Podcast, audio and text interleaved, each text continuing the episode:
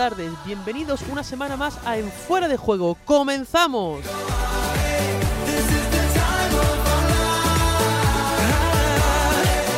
En primer lugar, vamos a presentar a los contertulios que nos acompañan esta tarde. Muy buenas, Fran. Buenas tardes, Manu. Muy buenas, Corpas. Muy buenas, Manu. Muy buenas, Álvaro. Buenas. Y muy buenas, Oli. Muy buenas de nuevo. Y en los mandos tenemos al máquina de siempre, a Bartolo.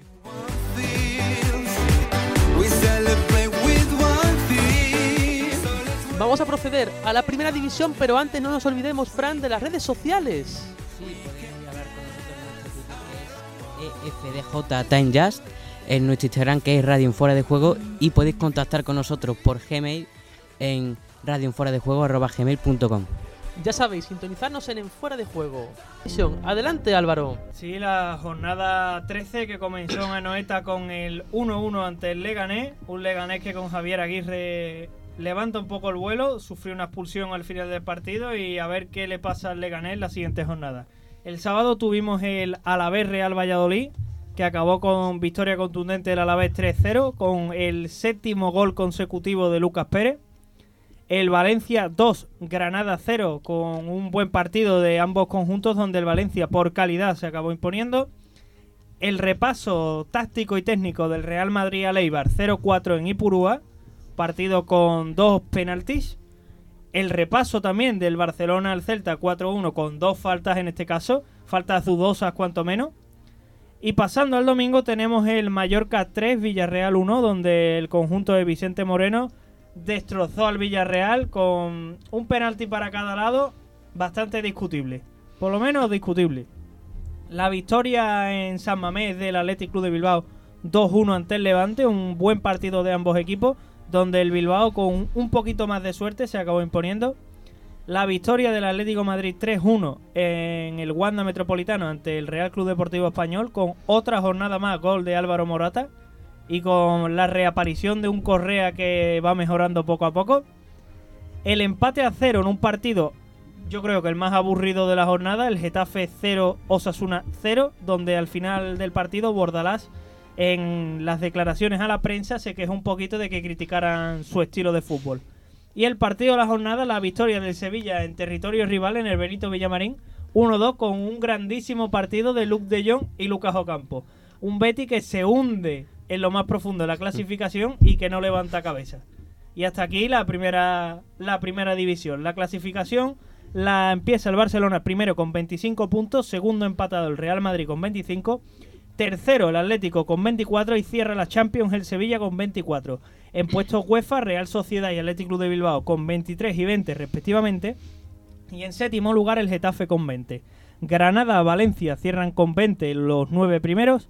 Osasuna décimo con 19, Villarreal con 18, Levante 17, Valladolid 17, Alavés 15, Eibar 15, Mallorca 14 y al borde del descenso decimoséptimo el Betis con 13.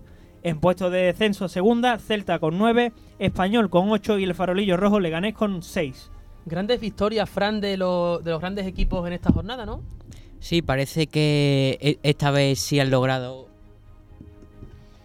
Parece que esta vez mm, Valverde, Simeone y Zidane han hecho una buena actuación táctica con sus equipos. En, en el Barça ha aparecido Messi de nuevo con tres goles, de los cuales han sido a balón parado.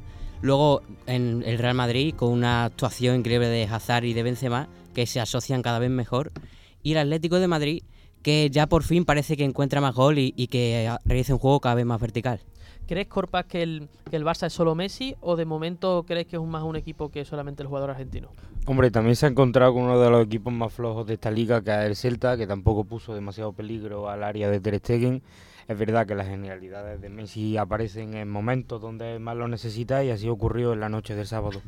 Pero creo que la plantilla del Barcelona está muy bien compensada. Lo que pasa es que teniendo al astro argentino no puedes esperar que el equipo flujee toda la jornada.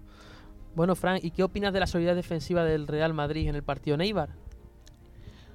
Bueno, yo creo que más que solidez defensiva fue que el, el Eibar no, no encontró claras sus ideas, no, no se vio cómodo en el partido y no, no pudo efectuar bien sus ataques. Bueno, y mis dos contertulios que faltan, Oli y Álvaro, ¿qué opináis del partido del Barcelona? A ver, Barça, el Celta no puso, no puso ninguna dificultad y un nuevo entrenador como Oscar García no creo que el Celta levante cabeza hasta pasadas dos tres jornadas más. En cuanto al Barça, yo creo que el problema no está en que tenga a Messi o no lo tenga. El problema está que teniendo a Messi atonta el vestuario porque me he enterado de que Godín, compañero de Suárez en la selección uruguaya, ha llamado a Suárez para que medie un poco la relación Messi-Griezmann porque dice que, me, que Griezmann está un poco triste de que Messi pasa de él. A mí eso en primera división en el Fútbol Club Barcelona me parece una estupidez tremenda. Me parece que Messi le está haciendo flaco favor al Barcelona, que es muy bueno, yo creo que ya lo ha demostrado. Que tiene cinco balones de oro, ole tú. Pero que Messi no es Dios, que el Barcelona está por encima de Messi, quieran o no quieran los aficionados. Y eso es así. ¿Qué va a pasar? Que ahora las declaraciones de Bartomeu, ¿no? Que estamos preparando la era post-Messi. Echa Messi ya porque si no te vas a cagar para que el Barcelona vuelva a ganar títulos. No le van a quedar años cuando se vaya Messi. Yo creo que está claro que cuando el Barcelona pues juega sin Messi pues tiene una cara diferente, ¿no? En cuanto a lo que ha dicho Álvaro, eso es prensa rosa, por así decirlo, y, yo creo que de lo que se dice a lo que se haga puede haber un trecho muy grande. Sí que es verdad que, en medios de comunicación de deporte, como a lo mejor Deportes 4, han sacado claras evidencias de que Messi y Griezmann no tienen tanta afinidad como tenía a lo mejor con Neymar, como tenía a lo mejor con Luis Suárez, pero creo que fuera parte de eso, dentro de un vestuario lo más importante es la convivencia entre el equipo y, y sobre todo que, se compenetren entre ellos para que, para que jueguen uno u otro bien. Hombre, también es normal que tengan distinta relación Griezmann que con Neymar, debido a la forma de ser de los dos tíos. Neymar es un tío más alegre, un tío más divertido, que eh, por así tiene más cachondeo, es como con Dani Alves, son dos jugadores con los que te tienes que llevar bien. Y Griezmann si le ve un hombre muy trabajador, muy tranquilo, muy de su casa, y ya es diferente, no es lo mismo llevarse bien con un compañero de trabajo que está siempre de risa a con uno que solo se limita a hacer su trabajo. También es verdad que solo lleva cuatro o cinco meses en Barcelona, a lo mejor todavía no se ha aclimatado a la forma de trabajar de la plantilla o a la forma que lleva el Barcelona de organizarse en torno a Messi, que es la figura central del proyecto, aunque cada vez le quede menos aunque yo creo que todavía le queda mucho tiempo, porque es de los jugadores que aunque no muestre su potencial 100%, sigue siendo determinante en cualquier partido. Es que ese es el problema, que depende de Messi todos los partidos te hace que sí, que juega muy bien, que le mete dos goles al Certa, fantástico, pero es que ahora llega mayo, llega el Liverpool, llega la Roma, llega la Juventus y te moja la oreja y se acabó la Champions. pero si no tampoco la acompañaron el resto de los hombres. Pero es que ese es el problema, que te pegas, eso es lo que quiero, eso es a lo que quiero llegar. Te pegas el año entero dependiendo de Messi y le mete goles al Valladolid, le mete goles al Levante, bueno, Levante no le mete goles al Getafe, le mete goles, yo qué sé, al Eibar, al Leganés, pero es que ahora te llega un rival de tu nivel, juegan como un equipo, te mojan la oreja, ganas 3-0 y ahora te ganan ellos a ti 4-0 y se te queda cara de tonto. El partido 3-0 eh, no reflejó lo que fue el partido. El Liverpool en el partido de ida podía haber ganado perfectamente. 4-0 fue gracias a que Messi convirtió dos goles. ¿Y en la vuelta? Por eso digo, que, gracias a que Messi convirtió dos goles tuvo que ganar el Liverpool 4-0.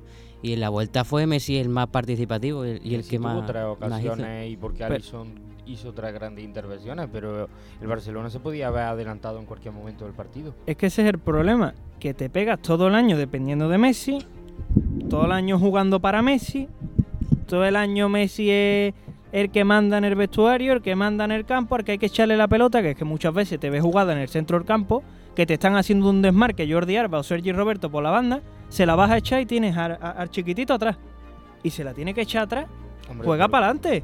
Hombre, está, está, también claro que el Barcelona depende de Messi, Messi depende también del Barcelona, porque las actuaciones que tiene con Argentina, estamos viendo que al no tener jugadores que se compenetren con él, pues la verdad es que no haga no es que haga muy buenas actuaciones con Argentina pero está visto que, con el Barcelona Messi se desvive, ¿no? Es clave, determinante, igual que los jugadores que rodean a Messi dentro del vestuario del Barcelona. Bueno, y terminando ya los dos últimos partidos de la jornada importantes, vamos a comentar el Atlético de Madrid 3, Español 1, un partido que empezó a ponerse costa arriba al conjunto de Cholo Simeone, ¿no, Fran? Eh, sí, con ese gol de, de Sergi Darder, que fue una buena combinación del conjunto del español, que, no tuvo muchas más ocasiones y la verdad que el Atlético mejoró mucho en la segunda parte y fue gracias al, al, gol que marcó antes del descanso de Correa con un centro de Morata. A ver, Morata, yo lo comparo con Lucas Pérez. Son delanteros que cuando se han ido de España no les ha ido bien, pero cuando vuelven a España siempre tienen estas rachas de, de marcar 4, 5, 6, 7, 8 o incluso 9 partidos seguidos. Son grandes delanteros. Hombre, yo de que Morata cuando sale de España no tiene ese gran nivel, yo creo que el mejor nivel de Morata ha sido cuando ha jugado en la Juventus. Después en el Madrid lo hizo muy bien, pero no lo hizo también para que porque el equipo blanco no se lo quedó. Yo creo que el Atlético ha encontrado su once arriba hasta que vuelva Joao Félix, que es con Correa y con Morata, que Correa ha dado un cambio espectacular. En agosto se iba ahí y ahora es titular indiscutible y otros jugadores que mejor están rindiendo. Hizo un partidazo en el Sánchez Piguán y el otro día lo corroboró en el Wanda ante su afición. Yo estoy de acuerdo en que el, el Atlético de Madrid ha encontrado su once pero creo que a, al Cholo Simeone no le quedaban ya muchas temporadas dentro de, del conjunto del Atlético de Madrid. Y bueno, yo creo que se tendrá que aclimatar, igual que hemos dicho de Messi, un Atlético de Madrid sin la dinámica y sin las tácticas de, Cholo Simeone, que yo siempre he defendido que, la, que las tácticas que tiene Cholo Simeone son unas tácticas únicas, la verdad.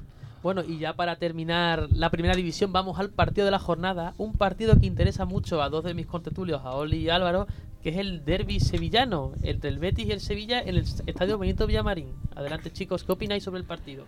Yo creo que estaba claro, ¿no? ¿Quién, quién venía de favorito, quién jugó mejor y quién mereció llevarse la victoria. Las dinámicas son dispares totalmente. O sea, el Sevilla venía tanto en juego como en goles los goles es verdad que le cuesta un poco más, pero venía muy bien al derby y el Betis venía con esos fantasmas de que al primer pase ya te estaban pitando. Y es lo que pasó. ¿no? Bueno, yo creo que fuera parte de, de la forma deportiva que lleva ahora mismo el Betis, que, que no es muy buena, le jugó un gran partido al Sevilla, se lo puso bastante difícil. Y bueno, al Sevilla yo creo que le encajaron ese gol porque, claro, fue un momento en el que el Sevilla, como siempre, marca, si viene a, no es que se venga abajo, sino echa el equipo atrás y siempre encaja un gol casi siempre, antes del descanso. Y yo creo que, que si no hubiese encajado ese gol el Sevilla, hubiese seguido con una dinámica aún así más progresiva y al Betis le hubiesen caído unos cuantos más. Yo creo que lo, lo, que le falta a Lopetegui es un poco, que supongo que la irá cogiendo, porque de momento le va muy bien. La valentía de cuando a ti, por ejemplo, te mete Rubia a Borja Iglesias, métele tú a Daburo, métele tú a Chicharito. Combatí el fuego con fuego, no sé si me entendéis. O sea, a ti el Betis te saca un delantero, tú no me puedes sacar un tío en el medio campo para replegarte atrás, porque muchas veces el gol que le meten al Sevilla se lo meten o por culpa de Nava, o por culpa de Reguilón o por culpa de Escudero. Es decir, se lo meten prolongaciones al segundo palo de o al segundo palo por el otro lado de tíos altos con laterales que son muy rápidos pero que son muy pequeños. En jugadas a balón parado el Sevilla lo tiene muy controlado, no se puede meter un gol directo se le juega a segunda jugada, prolongación al punto de penalti y entonces se remata. Está claro que De Jong fue clave en el partido, pero hubo un momento en el que yo ya pensé que, era, que eran ya minutos de, Chicharito, ¿no? De meter al equipo más rapidez, meter al Chicharito de refresco. Y creo que eso le faltó a, a Lopetegui, ¿no? El meter más rápido al equipo, ya que, bueno, nos marcamos de nuevo, ¿no? Con, con De Jong. Y de nuevo estuvimos sufriendo en el área. Y hay que destacar sobre todo la, la estación de Ocampo, que yo creo que a Ocampo le quedan muy pocos años, por no decir una temporada en el Sevilla, porque la verdad que yo antes decía que Fernando había sido el fichaje clave del Sevilla de este verano, pero he cambiado mi opinión y creo que Ocampo ha sido clave 100% y ese jugador ahora mismo tiene revolucionado al sevillismo. Eh, Ocampo es un jugador que ha venido a menos, ha venido menos los clubes en el que ha estado, porque en el Milán no destacó tanto, en el Marsella no era el jugador clave, porque el jugador clave era Dimitri Payet y, y Taubín. Y parece ser que en el Sevilla ha vuelto a encontrar ese fútbol con el que maravilló en sus primeros años. Yo sigo pensando que el fichaje clave es Fernando, porque da un control al centro del campo brutal. Hablando del Betty, yo creo que el planteamiento inicial con seis defensas, como volvió a jugar Rubí, al igual que en el Bernabéu, me parece excesivamente defensivo, hablando de un derby sabiendo que te estás jugando la vida, porque de este partido posiblemente dependa su puesto, aunque ahora mismo ningún, ninguna directiva del Betis se ha posicionado en contra de que si sigue Rubí o no sigue Rubí, para mí no debería seguir porque no está demostrando que es un técnico, que es un técnico con experiencia para acoger al club bético. Y, y yo qué sé, yo que A Bartra que Bartra está jugando mejor de, de mediocampista defensivo que de central y eso pues dice mucho del nivel del centro del campo que hay en el Betis, porque tras la lesión de William Carballo no han vuelto a encontrar un centro del campo que, sea sólido y que le permita una estabilidad en el juego, porque Javi García no se la da. Y arriba yo no, yo Loren Morón, yo no veo como Loren Morón puede ser delantero titular del Betis.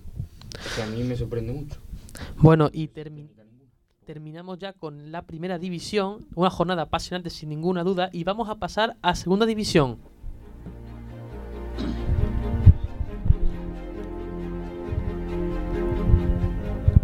Una segunda división que ha habido una jornada muy apasionante, ¿no, Fran? Eh, sí, vamos a repasar la clasificación que tenemos como siempre en primer lugar al Cádiz con 35 puntos y en segundo lugar se ha puesto el Huesca con 26 Tercero estará el Almería con 25 y el Fuenlabrada cuarto con 25 también. En quinta posición el Numancia con 24 y en sexta posición el Zaragoza con 23. También tienes 23 puntos el Girona que se encuentra por debajo. Octavo está la Ponferradina con 22. También el Elche con 22. El Albacete también con 22. En undécima posición tenemos al Alcorcón que tiene 21 puntos. Después al Rayo Vallecano que tiene 20 Empatados a 19 puntos están Las Palmas y el Lugo, decimotercero y decimocuarto respectivamente. Luego el Mirandés con 18 puntos, el Sporting decimosexto con 17, el Málaga decimoséptimo con 15 y el Tenerife decimoctavo con 14. Y en puestos de descenso tenemos decimonoveno al Real Oviedo con 14 puntos, en vigésima posición al Extremadura con 13, en la posición 21 al Racing con 12 y colista seguimos teniendo al Deportivo con 10 puntos. Bueno, tenemos a un Cádiz que está se sigue gobernando la segunda división con mano de hierro, ¿no? Por supuesto, yo, yo creo que el Cádiz esta temporada va a ser su temporada y sobre todo yo creo que, que subirá a primera, como, como es lógico, tiene ya bastantes puntos, le saca una diferencia bastante abismal del segundo puesto. Y lo que no sé si el Almería seguirá en la puja por, la subida primera, ¿no? Porque una, una destitución del técnico que yo todavía no, he comprendido, tampoco nadie me la, me la ha explicado, pero meter a, a Guti de, entrenador, de improviso, no, no, creo que no creo que haya sido lo más conveniente para la, para la Almería.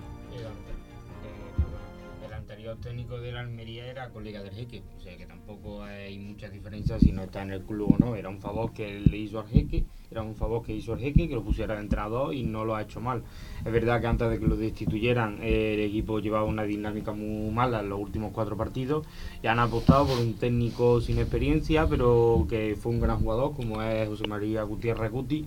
Y yo pienso que es un buen equipo para que Guti se adapte y se vaya formando como entrenador. Pues te lo agradezco que me, que me lo explique porque no tenía ni idea absolutamente. Tampoco me informé las cosas como son, pero me, me sorprendió. Bueno, Guti tuvo un poquito de experiencia en los juveniles del Real Madrid, la verdad que lo hizo bien en puestos altos de división de honor. Y ahora mm, veremos a ver cómo se, se adapta ya a una competición más profesional. Bueno, y también os quiero preguntar el, segundo puesto, que parece ser que el Huesca está, está también muy bien después de su victoria 3-1 contra el Oviedo. ¿Creéis que también puede ser, junto con el Almería, los grandes candidatos al ascenso? Yo creo que, el Huesca, si, si, se mantiene así, aunque sea hasta final de la primera mitad de liga, creo que sí que, sí que es capaz de, luchar bastante fuerte por, por los puestos de, de playoff pero no creo que, alcance a, la Almería, a la Almería, perdón, al Cádiz que está en un momento espectacular y confío en que el Huesca siga, siga los puestos de playoff, la verdad. Son nueve puntos de diferencia entre Cádiz y Huesca. Yo pienso que el Huesca, gracias a la ayuda por haber descendido, ha podido formar un equipo más compacto el fichaje de Miguel Rico, que ya tiene experiencia en el centro del campo, ayuda a que sea un equipo más equilibrado. Y los otros competidores en la zona de playoff, el Numancia, que está haciendo muy buena campaña, el Zaragoza con grandes jugadores y un gran delantero como es Luis Suárez, pienso que son los equipos que le pueden complicar el segundo puesto, porque para mí el primero está clarísimo que es del Cádiz Club de Fútbol. Yo, el Huesca, más que si haciendo no, me preguntaría si, eh, si al ascender va a ser capaz de mantener la categoría como no, no hizo en la temporada pasada, porque yo creo que ascendió antes de tiempo y le vino mal ese ascenso a posteriori y a ver si ahora puede formar un, un buen equipo para mantenerse. Donde va a estar mucho más apretada la, zon- la cosa va a ser en la promoción de ascenso a Primera División. Recordemos que el Numancia, Zaragoza, Girona, Ponferradina, Elche y Albacete están todos en dos puntos. Menuda división tenemos. Segunda división, la mejor del mundo, seguramente. Igual que primera está muy apretada, pero segunda división siempre ha sido así. Son equipos muy, muy parejos, que la mayoría de los partidos suelen acabar en empate, a no ser que haya destellos individuales. La suerte que tiene Girona, por ejemplo, es que juega Stuani, que no es un delantero para segunda división, es para un equipo de mitad de la tabla para arriba en primera. Y es lo más destacable en el club catalán. Yo destaco tu comentario acerca de Stuani, porque vemos que actualmente es el máximo goleador de, de segunda división, ¿no? Y fuera parte, estamos viendo también el sorpaso que ha pegado el Fuenlabrada, ¿no? Que, que estamos viendo ahí que está en los puestos altos de, la tabla. Y creo que es un equipo que, bueno, se puede mantener o no, según la dinámica que siga, puede agotar a los jugadores de una manera u otra, o también puede dosificar bastante eh, las horas de, de entrenamiento, la intensidad del juego para que cuando lleguen a, a mitad de temporada, pues puedan hacer algún fichaje necesario para, para seguir apostando por los puestos altos de, de la tabla, ¿no? Sí, sí. Yo pienso que el Fuenlabrada le va a venir igual de bien que al Granada en primera esos pu- estos puntos que ya ha conseguido ahora. Mantenerse en segunda división es difícil si eres un club humilde como es el Club Deportivo Fuenlabrada y en primera es muy difícil siendo el Granada. Y yo creo que los puntos que han conseguido ahora ambos equipos le va a permitir tener una salvación un poco más cómoda.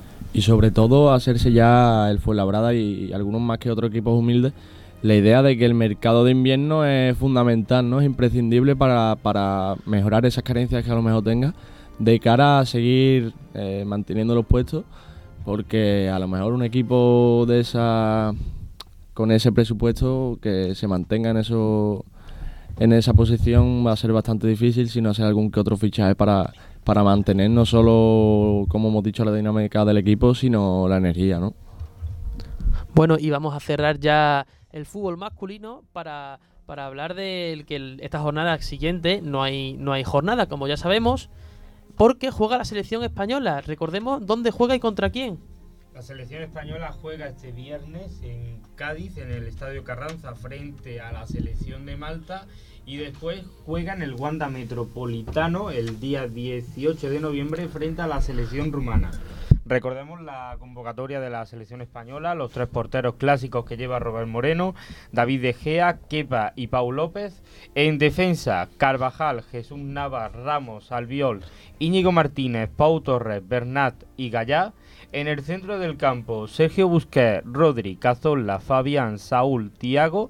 Y en la delantera, Gerard, Moner, Gerard Moreno, Oliarzaba, Dani Olmo, Paco Alcárcel, Morata. Y por la lesión de, de Rodrigo vuelve Pablo Sarabia. Bueno, eh, sabemos que la clasificación está mm, prácticamente encarrilada, ¿no? No, la práctica la- Está- está, ya hecha. está ya hecha prácticamente.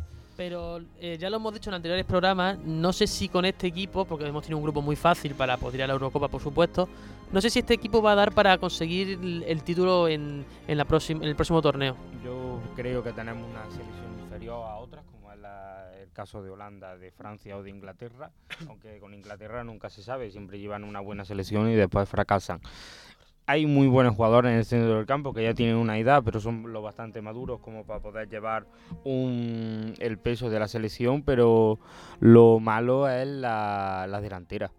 Yo no puedo ir a la Eurocopa con con Gerard Moreno, Oliarzaba y, y Adama Traoré que lo iban a traer. Adama Traoré se ha lesionado y viene Pablo Yo Sarabia. creo que el problema de, que tiene actualmente España es no hay la misma unidad, no hay la misma familia que se tenía cuando el equipo de Xavi, cuando el equipo de Puyol. Creo que eso realmente era una familia y ahora el equipo está cambiando bastante de, de convocatorias, ¿no? Se llevan a uno, dejan a otro. Creo que eso perjudica bastante, ¿no? Hombre, y siempre tiene un plano fijo que son los tres porteros.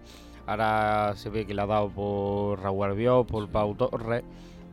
Y yo pienso que no debería hacer ya más cambios, creo que debería encontrar la lista de 23 fija, la que se vaya a llevar a la Eurocopa y hacer un par de cambios si se produce alguna lesión. Es el problema que tiene ahora mismo España, que no tiene una selección fija. Y jugadores como Parejo, que están haciendo una gran temporada en su club, que no vaya, pues me parece muy fuerte.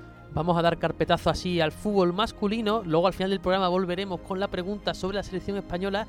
Pero ahora vamos a pasar a la sección de nuestro querido amigo Martolo, las magas del varón, con la actualidad del fútbol femenino.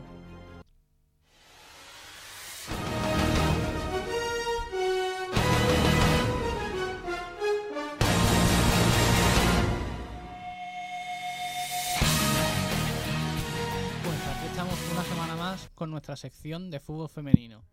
Esta semana comparando selecciones y como ya sabéis grabamos los martes y se emite los miércoles, por lo que no podemos decir del resultado de- del partido que juega hoy España, que se enfrenta a Polonia a las 6 de la, tar- a, a las 6 de la tarde. Eh, España que sigue su camino hacia la Eurocopa del año que viene, eh, ya con dos victorias en su haber y se enfrenta al rival más complicado del grupo eh, que es Polonia. El primer, el principal referente de Polonia es Ewa Pajor, la delantera del Wolfsburgo que el año pasado metió 23 goles y que seguro será un problema para la defensa española. Eh, como no podemos hablar del resultado, vamos a hacer un análisis de lo que nos parece más o menos la, la selección y cuáles son sus principales defectos, virtudes. En defectos, y sigue siendo desde el Mundial, en categorías inferiores también, y es que no tenemos una nueva referencia como tal. Tenemos delanteras que se asocian muy bien, que meten goles, pero en ocasiones en que se encierran muy bien los rivales, o que la defensa está bien unida y nos cuesta crear más juego, nos falta ese 9 que remate los balones, ¿Quién fue la delantera que marcó el gol contra Estados Unidos? Jenny Hermoso, pero es que Jenny Hermoso al final no es una 9, es un 10, ¿Qué rollo Benzema? rollo Benzema, sí. Para hacer la comparación con el fútbol no, claro, para la Em, gente que no entienda mucho de sí. fútbol femenino, pues compararlo con el fútbol Em, masculino. Es un Benzema, pero que necesita de un Cristiano. Puede, tienen grandes cotas de goles, pero ah, si se encierran es más difícil. Y no hay en el fútbol español femenino ahora mismo en alto nivel un jugador, un delante- una delantera centra como tal. Como tal, están Aikari, Lucía García, pero no son el perfil de delantera que se queda en el área, baja balones, que remata de cabeza a los centros. Hombre, Son su- delanteras más verticales, rollo Kun Agüero. Es como España en el Mundial de Sudáfrica, que, que te- estaba Fernando Llorente. Pues nos falta un Fernando Llorente. En su momento estuvo también, que sigue estando, en su momento estuvo Piemonte, ¿no? Que vino de... Piemonte, pero es italiana. Pi- eh, bueno, que estaba ah, en el Sevilla y co- ahora este año co- fichó Como él había dicho Liga Española Ah, Femenina. no, esto es La selección. Piemont, en la selección, yo creo que actualmente, como ha dicho él, no hay ninguna jugadora de referencia que, que- que meta goles, ¿no? Que, que sea, como él ha dicho, un Llorente en la selección masculina, ¿no? Y bueno, yo veo una selección que, que si sigue apostando va a llegar lejos. Va a llegar lejos y más teniendo en cuenta las categorías inferiores que tiene, que es- vienen de ser subcampeones del mundo sub-20, campeonas del europeo sub-19, campeonas del mundo sub-17. Sí, pero para ponerte un símil con el fútbol masculino, España lleva, España lleva siendo campeona de la Eurocopa Sub-21 mucho tiempo y esos jugadores cuando han llegado al primer equipo no han dado la talla que se esperaban. Ya, pero Así que ta- es muy es muy emocionante y es muy esperanzador que el- las categorías inferiores del fútbol femenino consigan esos logros, pero pueden ser que no lleguen al resultado que se espera. la cosa es que la mayoría de jugadoras que ya han ganado esos títulos ya son consideradas titulares en sus equipos. Por ejemplo, Patrick Harro o Adriana Bonmatí, que son finalistas de la Champions y ya jugaron el pasado Mundial y que ya están más Bueno, contrastados. pues eso ya es otro dato más esperanzador. Bueno, y ha habido jornada de Champions, ¿no? Ha habido Ha sorteo, habido ¿no? sorteo con suerte, bueno, la misma para los equipos españoles porque se enfrentan entre ellos. Bueno, suerte. Sabemos que un equipo Español. va a estar en semifinales, pero no sabemos si en la final. Lo importante es eso, que un equipo español llegue a semifinales de Champions, que no siempre se consigue eso, porque está visto que en el fútbol fe- femenino hay equipazos extranjeros que, que no que bueno, a los equipos españoles, por decirlo así, no tienen comparación, ¿no? Está visto que, que si un equipo español llega a la semifinal, toda España ap- apoyará al equipo que sea, independientemente de las aficiones, porque queremos ver un, equipo español ganando la Champions, ¿no? Bueno, yo vi el año pasado cuando jugó el Barcelona en la final de la Champions que mucha gente, cuando le metieron cuatro goles en el descanso, si mal no recuerdo, buah, yo me acuerdo de muchos comentarios de ah, pues que le den por saco, que eh, por ser el Barcelona, que es verdad que aunque sea un club español, ese ese eh, ese, sentimiento de rival sigue estando. Pero bueno, ¿y ¿cuál es el cruce? Si El, el cruce, a ver, vamos a decir primero los cuatro cuartos. El Atlético Barça, Barça Glasgow Wolfsburgo, PSG Arsenal y Olympique de Lyon Bayern. El Atlético, el que gane del cruce entre el Atlético y Barça se enfrentará al ganador del Glasgow Wolfsburgo. El, se- seguramente el Wolfsburgo será el, el que gane porque se enfrente a la cenicienta de este de este sorteo y eh, entre ellas se encuentra a la que hemos mencionado antes, delantera polaca Ewa Pajor, que sin, si se junta con sus compañeras, posiblemente el Barça, aunque no sabemos todavía porque hasta marzo que no se disputen los cuartos Ah, pero ya está dando al Barça por semifinalista. o al Atlético, Ah. Pero- hay, que tener, hay que tener un respeto por los dos rivales. pero como es hasta marzo no sabemos los Claro, fichajes pues- de invierno, lo que puede pasar. Hay, hay muchas diferencias de los equipos en el mercado de invier- después del mercado de invierno. Se suele haber muchos fichajes en primera. Este año, en primera no tanto, pero en Olympique de Lyon y Wolfsburgo, las estadounidenses, como acaban la liga en octubre y siendo año de Olimpiadas, a lo mejor no, pero a lo mejor alguna viene. Ah, Pero si son años de Olimpiadas le vendría mejor porque así siguen jugando y no pierden la forma física. la cosa es que las, las estadounidenses hacen cosas extrañas y se concentran dos meses antes de, de las competiciones. y ¿Estás hablando de conspiración hacia la selección americana? yo no digo nada, pero lo digo todo. Esperemos que no te escuche alguien importante de la embajada estadounidense. Si me escucha, bueno. Bueno, y vamos a pasar a la siguiente jornada del fútbol femenino, que veremos cuál puede llegar a ser, ¿no?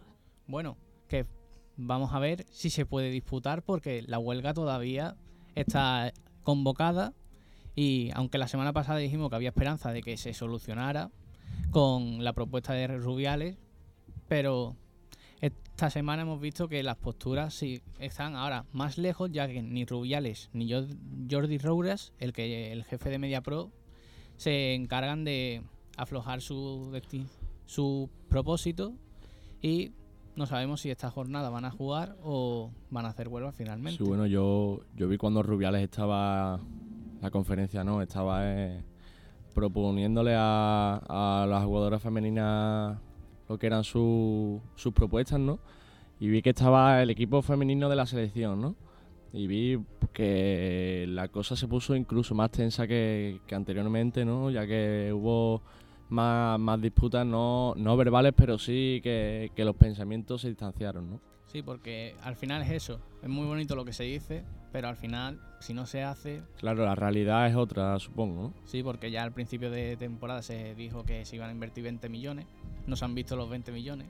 Y finalmente, si, si la sabes, ¿eh? ¿sabes cuáles fueron las propuestas de, de La Rubiales? propuesta era Por hacer un breve repaso. eran 500 el fondo élite, que son 500.000 a cada equipo, ahora para conseguir pagar a las jugadoras, y que ellos televisaran todos los partidos, que MediaPro no, no podía Tele- ¿Televisarlo en la televisión pública o a lo Es- mejor en, lo en televisiones privadas como Movistar Plus? donde quiera el, el club local. Claro, porque supongo que eso a las jugadoras no se quedaron conformes con ello, ¿no? Eso las jugadoras, al final lo que quieren las jugadoras da igual donde se lo echen. Ellas lo que quieren es tener sus derechos de paternidad, de paro, de cobrar un sueldo digno. Y bueno, el problema es que MediaPro sigue queriendo que la federación le dé dos partidos por semana. Por supuesto hay que seguir luchando por, por los derechos, ¿no? Yo creo que, que el fútbol femenino, como ya hemos dicho, está en progresión. Ahora mismo está sentando, por así decirlo, aunque ya las tenía sentadas, está sentando las bases que, que realmente tiene que tener para conseguir los derechos que tiene el fútbol masculino, ¿no? Y yo creo que poco a poco, no en un año ni en dos, pero sí a lo mejor en una década el fútbol femenino sea incluso tan, tan famoso, incluso tan influente como, como es el fútbol femenino para los jóvenes de España y no solo de España, sino del mundo entero, ¿no? Y más si vemos lo que ha pasado este fin de semana, que ha sido un día histórico, que fue el sábado, que se rompió el, el récord de asistencia a un partido en Wembley. Wembley. fueron 77.768 personas a ver un Inglaterra eh, a Alemania. Bueno, supongo que eso ya Es cambia todas las cosas, ¿no? Porque antiguamente, Ya yo recuerdo cuando el Sevilla femenino jugaba, que yo he ido a algún que otro partido con mi padre, el Sevilla femenino, y yo recuerdo que jugaba en la ciudad deportiva, iba 200 personas contadas, sin embargo estuve en el primer derby que hubo la temporada pasada, hace dos temporadas, entre el Real Betis y el Sevilla Fútbol Club, allí en la ciudad deportiva Luis del Sol, y vi una expectación bastante grande. Y ya no solo eso, sino la asistencia en los partidos como vimos en, en el Wanda Metropolitano, con en aquel famoso partido donde se rompió el récord, en San Mamés, creo recordar en que San también, Mamés. ¿no? Eh, Eh, sí, en San Mamés, este año en el Real Arena. eh, que para el fue contra eh, Atlético de Bilbao contra el Atlético, de Madrid. y ¿no? Este año ha sido el Derby Vasco contra el Athletic Club de Bilbao. No, pues son datos bastante esperanzadores y datos que seguramente se sigan viendo eh, en el fútbol femenino. Y sobre todo que esta jornada que hay parón de selecciones masculinas, eh, la FAA, que es la encargada de llevar el fútbol femenino inglés, ha destinado la semana del fútbol femenino inglés, que es, van a echar todos los partidos como toda la temporada, pero van a abrir los estadios del masculino. Por ejemplo, hay un derby entre el Liverpool y el Everton y van a abrir Anfield. Y lo más posible es que también se llene. Por ejemplo, una, una pregunta que me gustaría hacerte por curiosidad, y estoy seguro de que dirías que sí. ¿Tú verías bien que todos los equipos españoles, tanto Sevilla, Betis, Real Madrid, abriesen sus puertas de- del estadio principal, del estadio donde juega eh, el equipo masculino, a que se vean los partidos del, fútbol femenino?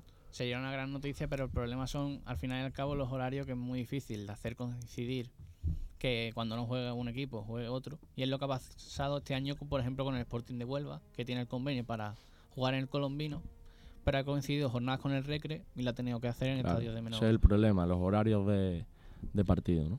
Y bueno, y ahora los supuestos partidos de esta jornada 9, que son Español Granadilla, Levante Sporting de Huelva, Athletic de Bilbao Tacón, Betis Sevilla, Real Sociedad Barcelona, Valencia Atlético, Deportiva Banca EDF Logroño y el Madrid Club de Fútbol Rayo Vallecano. Bueno, pues muchas gracias Bartolo por la sección Las Magas del Balón. Esperemos que se pueda jugar por el bien del fútbol y por el bien de las jugadoras porque, porque es una situación bastante lamentable y esperemos que pronto se solucione. Y pasando a cosas más alegres, vamos a pasar a la sección por autonomasia del programa al Polideportivo.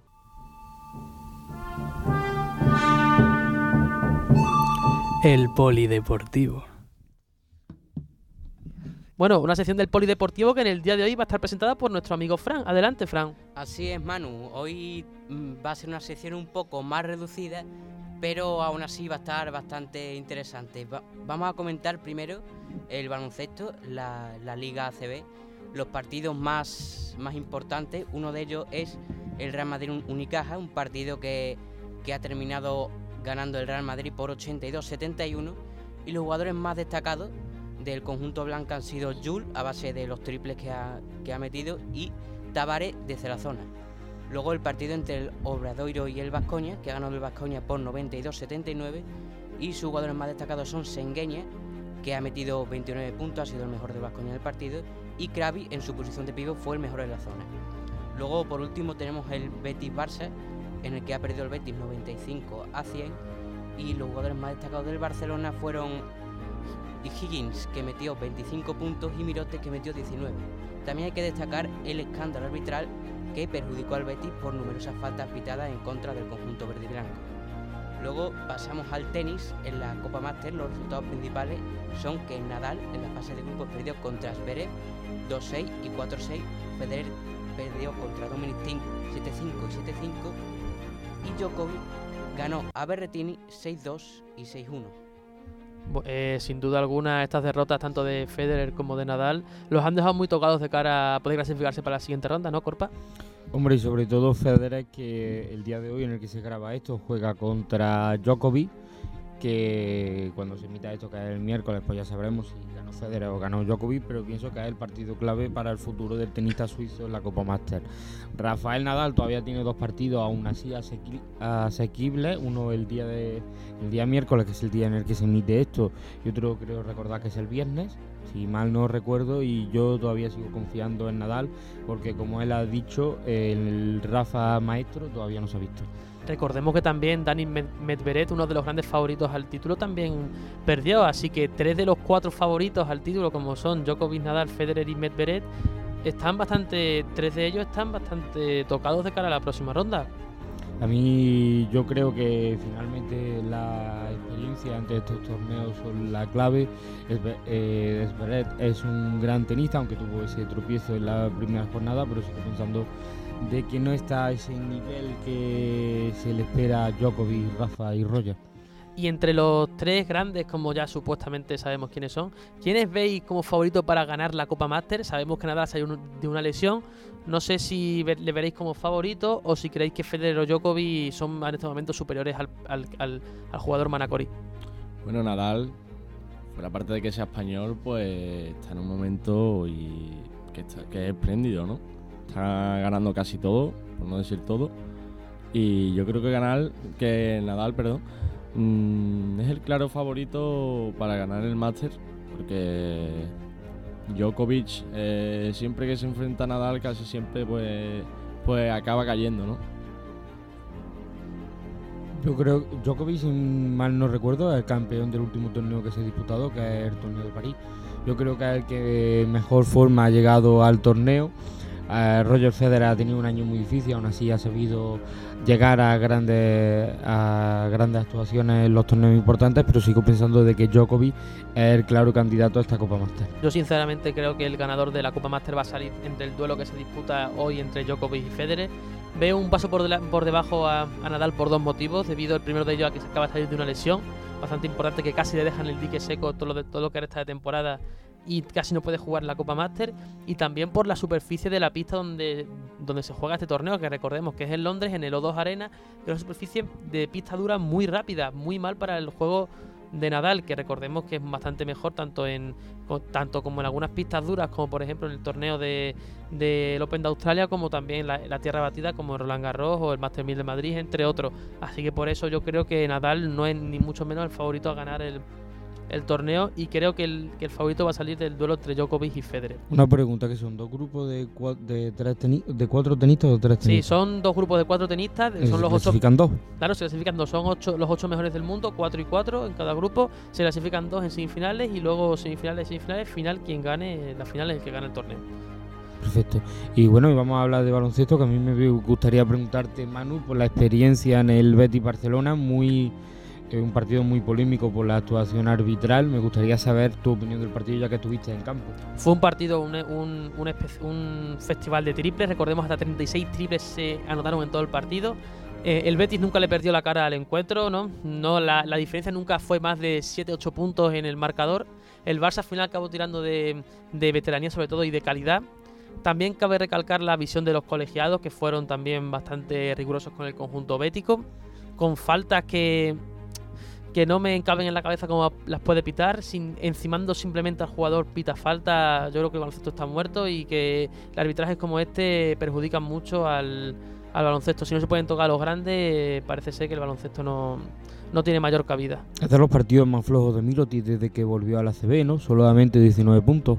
Mm, no te creas tanto la puntuación porque Mirotic aportó también bastante en defensa. Y también anotó muchos tiros libres, que recordemos que si no llega a anotar tiros libres, los partidos se pierden desde la línea de personal muchas veces. Y en este caso los anotó todos prácticamente y fue muy importante en la victoria del, del del Barça contra el Betis. Un Betis que recordemos que jugó muy bien, sobre todo en su línea defensiva y ofensiva también, con 95 puntos, que recordemos es la mayor puntuación que ha tenido el conjunto verde y blanco esta temporada. Bueno, y, el Real Madrid que sigue sin perder en esta liga, gran inicio del equipo de Pablo Lasso, ¿no, Manuel? El, Real Madrid está imparable en la, en la Liga Endesa, otra nueva victoria y veremos qué ocurre porque este jueves jugamos el Real Madrid contra el Barcelona en la Euroliga, que recordemos que de momento no está siendo el, el, mejor, el mejor sitio donde el Real Madrid está está jugando esta temporada. Y ya para terminar con el baloncesto vamos a pasar a las- al siguiente deporte del polideportivo que nos sigue presentando nuestro colega Fran. Adelante. Eh, sí, el siguiente deporte es el boxeo en el que tenemos dos noticias importantes.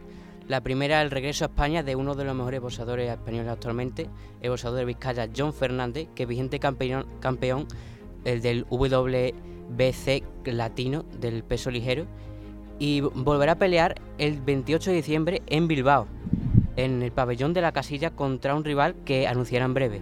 Recordemos el pabellón de la casilla, el lugar donde él debutó conquistó el WBC Youth y se hizo con el cinturón WBC Silver. Este año, en 2019, se ha pasado al peso ligero y ha abandonado el superpluma, donde ha estado casi toda su carrera. Eh, Fernández, que ha tenido una trayectoria con 19 victorias, 17 KO y una sola derrota en 20 combates de boxeo profesional, además de conquistar 5 títulos, no pelaba en Vizcaya desde el 20 de abril de 2018, en el, combate en el que venció al panameño Juan Huerta. Bueno, y terminamos con el polideportivo de esta semana. Muchas gracias, Fran, por tu intervención. Y pasamos al debate de esta semana. Una pregunta que, que llevo a la mesa después de que salió la convocatoria de Robert Moreno el otro día. ¿Creéis que la selección es favorita para conseguir la victoria en la Eurocopa o creéis que esta selección no va a dar el nivel para conseguir el título? Yo creo que no va a dar el nivel. Yo creo que esta selección va a llegar a cuartos de final. Es muy fácil que llegue a cuartos de final, pero de ahí a que llegue a la ronda de semifinales y a la final lo veo muy complicado porque no tienen el nivel de, jugadores que, por ejemplo, tiene Francia, tiene Inglaterra, Portugal, que ha conseguido la, este nuevo torneo, la UEFA Nation League.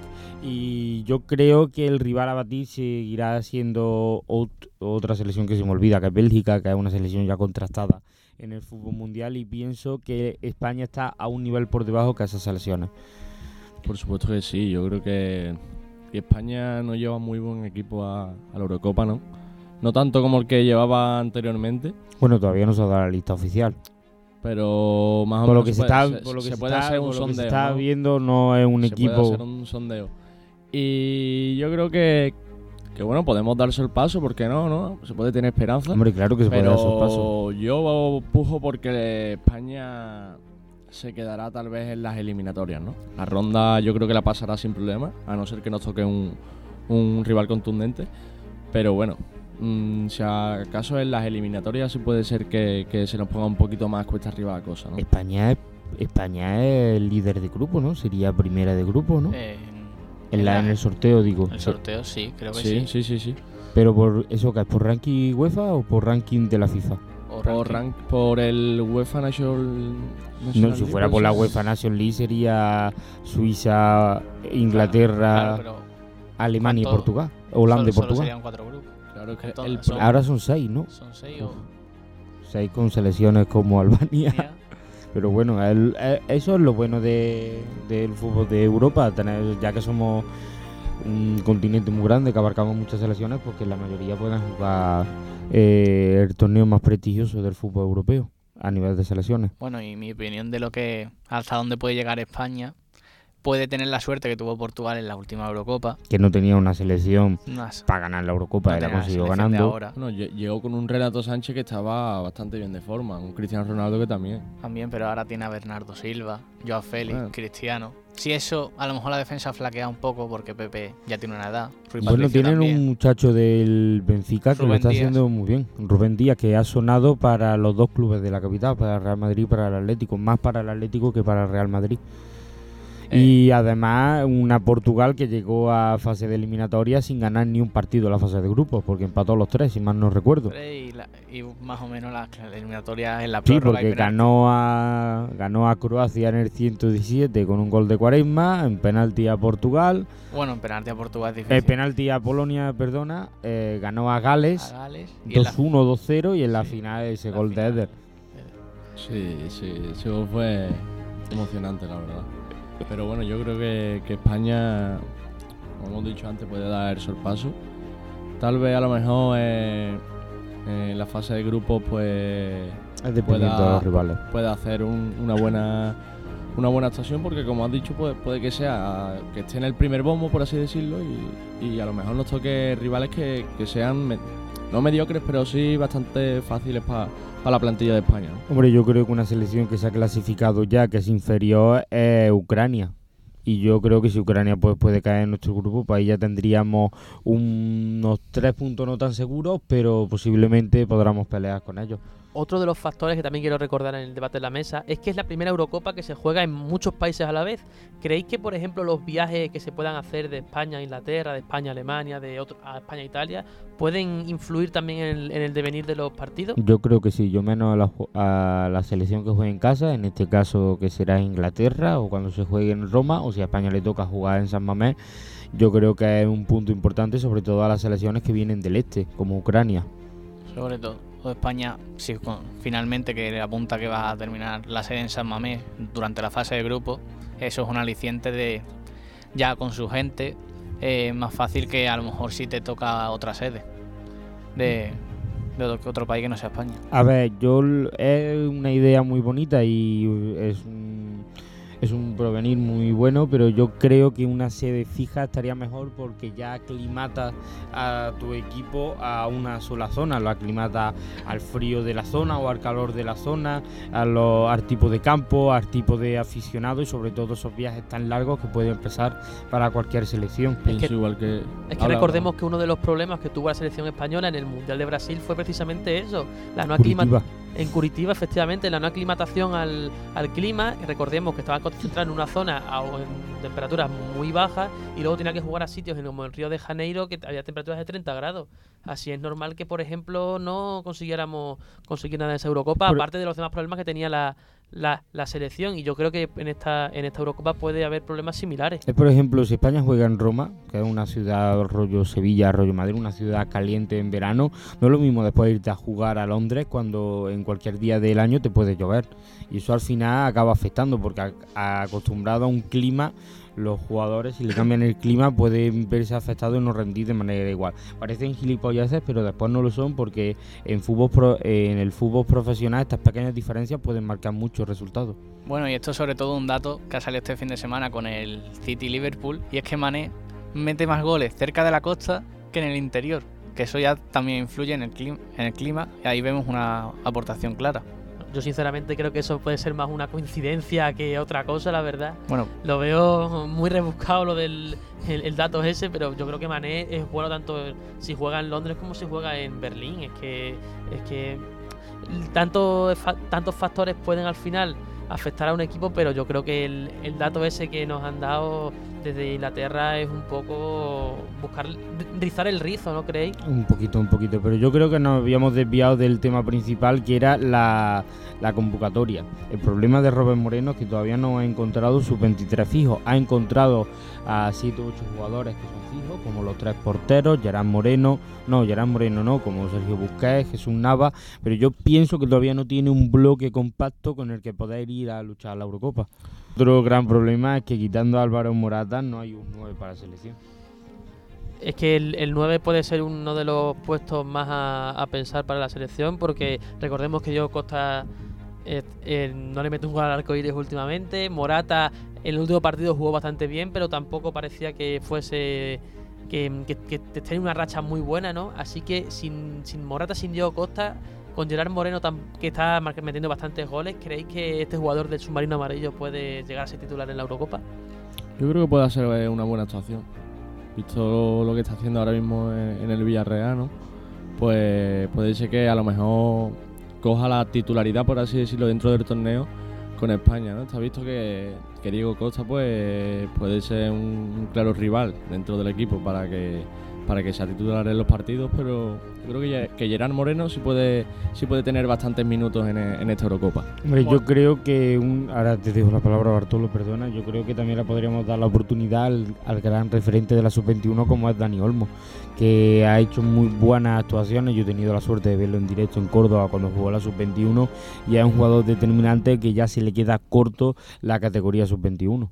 Bueno, y también nos estamos olvidando de uno, un jugador que está convocatoria, está lesionado, que es Rodrigo Moreno, que viene siendo el delantero titular de España. Aunque lo está usando más en banda, pero al final el que nos dio el gol de la clasificación a la Eurocopa en el último partido fue Rodrigo Moreno en el descuento. Y me acuerdo del partido de Rusia en el Mundial, salió en la prórroga y es el que más lo intentó. Hombre, pues eh, es que te aporta mucho, no solo ya como delantero centro, sino también tiene mucha profundidad en la banda. Y otro gran problema es el acompañante a Sergio Ramos en el central, porque recordemos que desde 2008, 2018 ya no está Piqué y desde entonces no se ha encontrado una pareja clave para Sergio Ramos.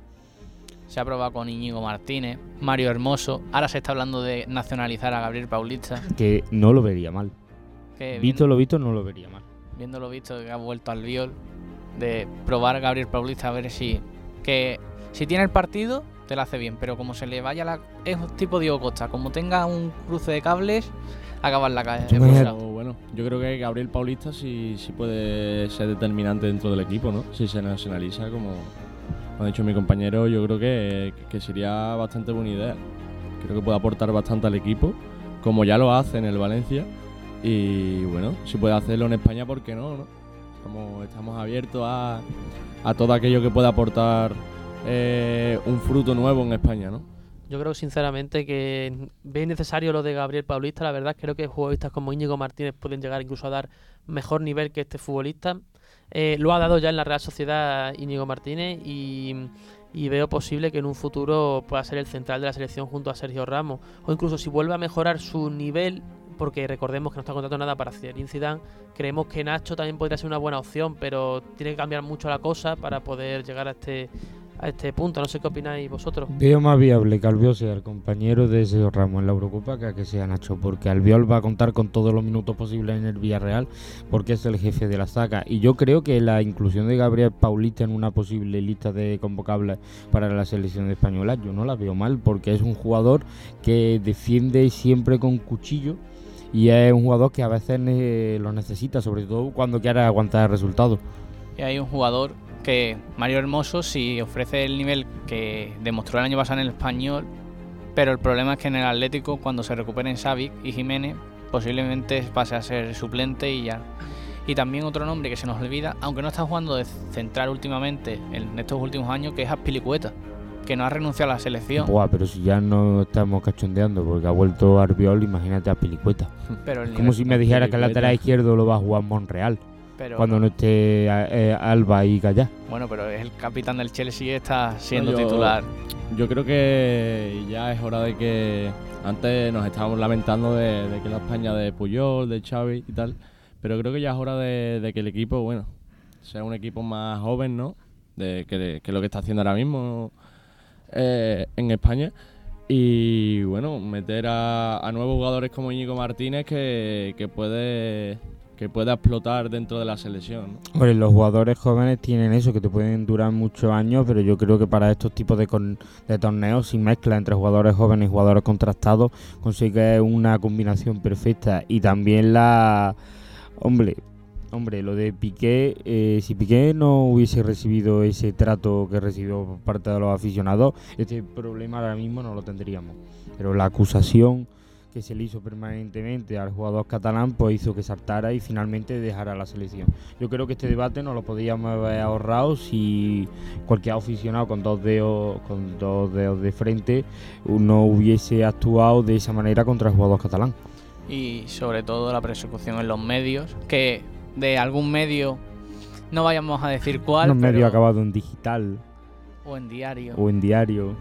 pero bueno, eso ya es pasado, ahora es lo que está y sobre todo yo creo que la clave va a ser el paso al frente de los jóvenes como Fabián, Oyarzábal, Ceballos, Ceballos yo creo que, que es bastante clave pa- para la Eurocopa, ¿no? Un jugador con muchísima técnica, que yo creo que cualquier equipo del mundo querría tener un, un jugador como Ceballos en su plantilla y creo que va a ser bastante determinante pa- para ver cómo se depara eh, en la Eurocopa, ¿no? Igualmente, como, como has dicho, yo creo que la involucración de jugadores jóvenes es, también muy importante dentro de un equipo porque, como también ha dicho antes mi compañero, la mezcla entre, entre jugadores con experiencia y jugadores jóvenes pues, pues puede ser bastante, bastante buena para, para ver cómo se termina la, la Eurocopa. Bueno, y yo creo que ya mm, podemos ir terminando el debate. Muchas gracias a nuestros compañeros por, por debatir con nosotros en el día de hoy. A nuestro amigo Corpas, muchas gracias por estar Muchas hoy con gracias a ti por invitarme otra a vez. nuestro amigo Oli también, muchas A gracias. ustedes siempre. Y también a nuestro amigo Fran, Bartolo y Álvaro que nos miran desde fuera, muchas gracias a todos. Y a nuestro amigo José Enrique que recordemos no ha estado hoy en el programa pero que volverá la semana que viene cargado de pilas. Hasta entonces nos vemos, muchas gracias.